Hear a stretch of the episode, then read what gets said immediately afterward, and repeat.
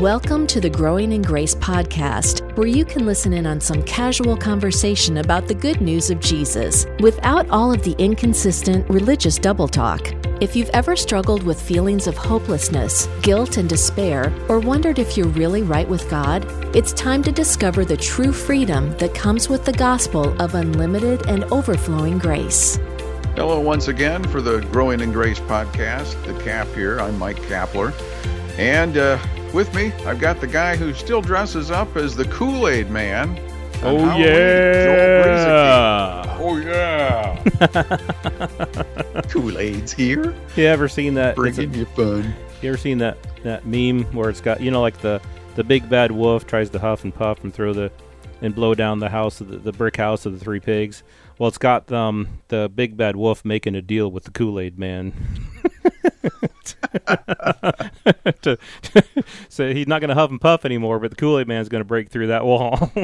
Ah, yeah, gotcha. Oh yeah, I loved those commercials as a kid. I never to did drink- dress. I used to drink the them Kool-Aid in. Man. Used to drink them in. Drink it in, man. All right, Okay, that's give me a your wrestling- favorite Kool Aid flavor. Oh, I cherry, Oh, okay, Pretty simple. We're close. Black cherry. black cherry. Come on. That'll work. That'll work. That works. And, and, and did you ever make those Jello things out of them? I don't think so. I made Jello things out Oh, of Jello. yeah. I can't remember if it was. Uh, that's how bad things are, and the years go by so fast. I, I don't know if it was my mom or my wife, or maybe it was both. But when the we, either we were small or the kids were small, you'd you'd just you know, you'd chill them. You'd make this Kool Aid Jello stuff, and you'd chill them, Oh, little Okay. squares. yeah. I just think we did that with Jello. Yeah, well, it was we kind of like it was like Jello, but it was made purely out of Kool Aid. Out of Kool Aid, huh? No, we used to with the Kool Aid though. We would make the frozen pops. You know, you would make them in your freezer, you- so you'd fill out. Those were good. You'd fill yeah, up those things and put the popsicle thing in, and yeah, I love those. Yeah, that we- we would make those in between when the popsicle man would drive around. the popsicle man. Oh man, and and he's going down, and and it's like so you'd be like he'd be going by and you like mom, mom, mom, ice cream man, ice cream man. I know. Gotta get some money. for them with their nickels back then. Yeah. and uh, it's it's a little different than now. Now, back in my day, Joel, the the the popsicle guy, as we call them, not the ice cream man, we just call him the I would popsicle call him the guy. ice cream man. Okay. He would ride around in one of these. I guess the the best way I can describe it is like a golf cart. oh, It was oh. like a three wheeler. oh, I had one wheel in the front, two in the back, and he had his big freezer thing on the back of it. It wasn't like these creepy vans that drive around now with this weird music. yeah, yeah. He just rang a bell. He'd ride around his three wheeler ringing a oh. bell. Oh, okay. I never. You're a decade ish, not quite older than me. So yeah, that's that's probably from your day when you were a kid. Yeah, but we had it was. speaking It was of three- long time ago. Speaking of three wheeler, we had I so I lived in England as a kid for uh, in the late seventies, and at that time we had a three wheeler um, milk truck that would deliver the milk, put it on our doorstep every morning, and take our empties away, or whenever we got. I don't know if it was every day, but little pints of milk. We would have usually get like three pints of milk, and with a little uh, aluminium um, cap. That's how they say it over there, and um, and then Glass bottles, right? glass bottles, yep, and the cream at the top, so you had to always shake it up. Um, but that's how we got our milk back then, and with the little three-wheel truck. I always thought that thing's gonna tip over, but it never did. Never saw it happen. Um, all right, let's get into what we're talking about today here on the Growing in Grace podcast. Uh, Hebrews 4:12. Joel, I, I mentioned this in the past, but uh, growing up, somehow I got I probably got them from the Christian bookstore or something as a, as a child. But I, I was trying to look, uh, learn and memorize Bible verses. I, by the way, I don't I don't really do that anymore. I because the context is often missed when we just chop up little tiny Bible verses. We we miss the context. Um, but one of the I, I can remember it. There, there was there was some that just really stuck out at me, uh, and and this was one of them. Hebrews four twelve. This was one of my little index cards that I picked up at the bookstore. You'd memorize this, and then you would be good to go for the day. yep. For, I guess. I don't know what the reason was. For Yeah. the word of God is living and powerful and sharper than any two edged sword, piercing even to the division of soul and spirit, and of joints and marrow, and is a discerner of the thoughts and intents of the heart. New King James Version. So, how many can I see a show of hands? You too, Joel. Uh, how many think that this was talking about the Bible as we know it? Hmm. ah, quite a few hands are up out there, Joel. What, what do you make of that? Yeah, that's that's what I had always been taught, and before I began um, looking at things more in context and things, um, that's that's what I that's what I probably would have said um, that the Word of God. The word of God. It's the word of God. You pick up your Bible. The word. Hold up the word of God. People. I remember in church, people hold up your Bible. The word of God. I believe what the word of God says. And as we've been talking about the last two weeks, we're not putting down the Bible. This has nothing to do with that. But we're. It's interesting that where we g- get these things when we take things out of context, and you think that since it says the word of God is living and powerful and sharper than any two-edged sword, people think that it's their Bible that is living and powerful and sharper than any two-edged sword. And so that's where a lot of people get the idea that the the Bible itself never has anything contrary in it or, or anything wrong with it, and so on and so forth. And so again, we're not bashing that, but but if you continue reading on here, it's really interesting. And I was also just looking at the context before this. It's talking about the rest that God gives. And without getting into all that, you know, it says in verse 11 of chapter 4, let us therefore be diligent to enter that rest. So God gives a, a rest. And I believe that when it says, let us be dil- therefore diligent to enter that rest, it's lest anyone fall short, fall, lest anyone fall according to the same example of disobedience, talking about the disobedience of the Israelites who, um, out of unbelief, did not enter the promised land. It's entering that rest that it for un, people who don't believe yet. It says, "He who has entered his rest has himself also ceased from his works as God did from his. We who believe, it says, have entered that rest. That's what the writer of Hebrews says. And so I believe that there's a rest that remains, and that's for people who don't believe. For the and then so then it says right after that. Let us therefore be diligent to enter that rest, lest anyone fall according to the same example of disobedience. For the word of God is living and powerful. It's talking about a rest given by God. It's living and powerful, sharper than any two edged sword, piercing even to the division of soul and spirit. So, in your mind, in my mind, I was thinking that's the Bible. It pierces even to the division of soul and spirit, and of joints and marrow. But here's where it kind of tripped me up and is a discerner of the thoughts and intents of the heart. That's the end of verse 12. And then verse 13 says, And there is no creature hidden from his sight. So the Bible is a discerner of thoughts and intents of the heart. The there's no creature hidden from the sight of the Bible.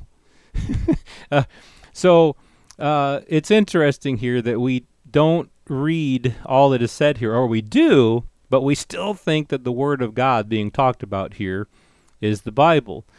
Whereas we have other contexts, other parts of the Scriptures actually tell us that the Word in the beginning was the Word, and that's Jesus. The Word of God, Jesus, is living and powerful. He is sharper than any two edged sword. Jesus pierces even to the division of soul and spirit and of joints and marrow. Jesus is a discerner of the thoughts and intents of the heart. There is no creature hidden from Jesus' sight, his from his sight. But all things are naked and open to the eyes of him, Jesus, to whom we must give account. That's what is being talked about here. It's not it's not talking about any scripture or any Bible or anything like that, but the word of God here is Jesus, and it, hopefully that should be understood and accepted by by many people, uh, especially when they see the context here. Well, you gave some context leading up to that, that it was really talking about Jesus. Mhm. And then we hit 412 and 413. The the problem here, I think, sometimes Joel is sort of like what I talked about when we opened up here. We we memorize verses, and as we're reading this, we can't help but see that these are different verses here. So I, I always was of the assumption, well, verse 12 says this about the Bible, and now verse 13 says there's no creature hidden from his sight. It's almost like it's a whole different topic because right. it's a different verse, a whole different thought, a whole different process. Um, and it's not. There is no creature hidden from his sight. It, it ties into what he was just saying all things are naked and open to the eyes of, of him to whom we must give an account. But he, he keeps going from there. He right. keeps talking about Jesus. Seeing then that we have a high priest who has passed through the heavens, Jesus, the Son of God, let us hold fast our confession. We do not have a high priest who cannot sympathize with our weaknesses, but was in all points tempted as we are, yet without sin. That's one of the amazing things about, I think, especially a couple books in the Bible. Hebrews is one of them.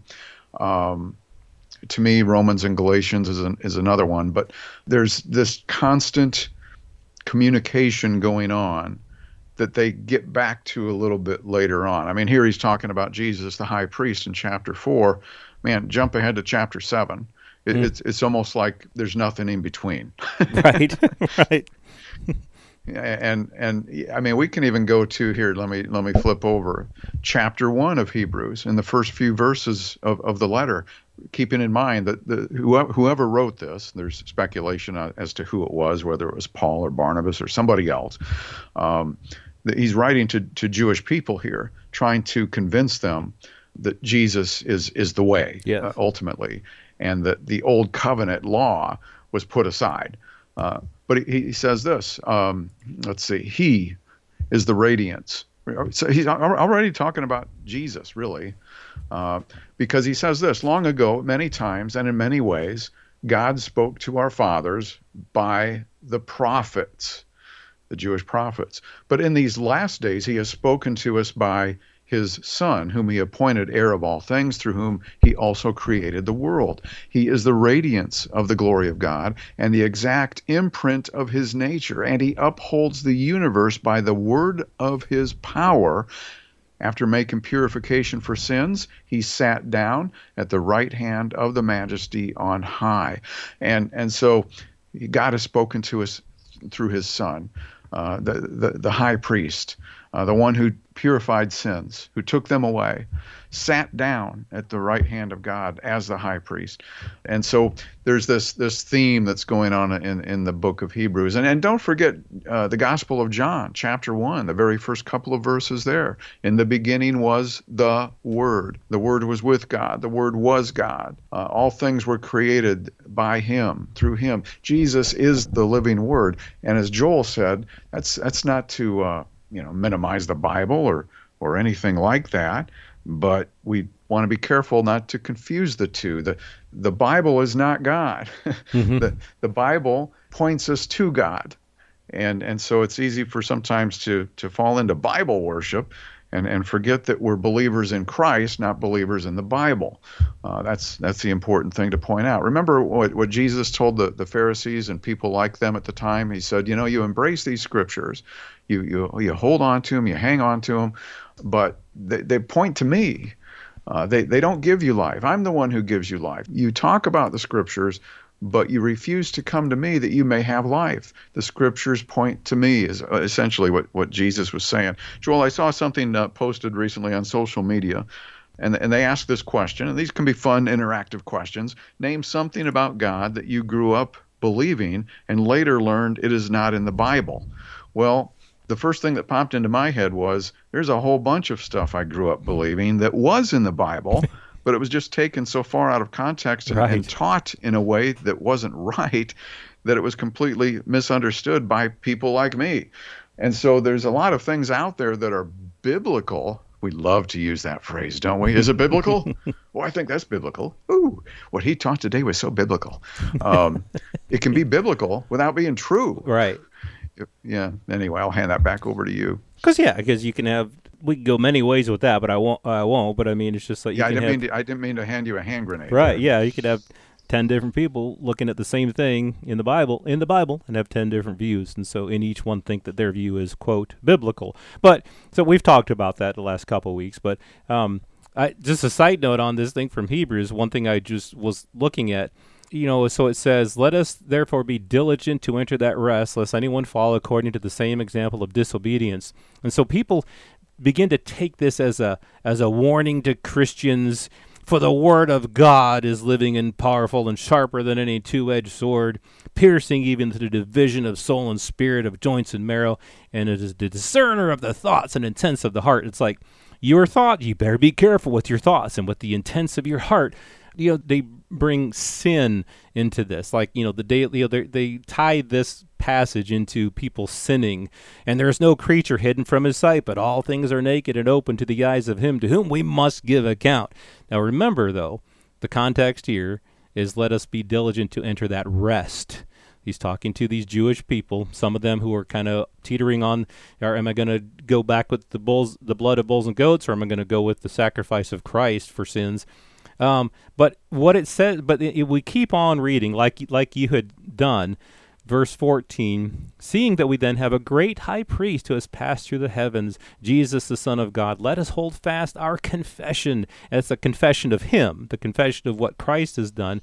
For we do not have a high priest who cannot sympathize with our weaknesses, but yet in all points was tempted as we are, and yet without sin. So it's this is actually saying, look at how you can trust Jesus.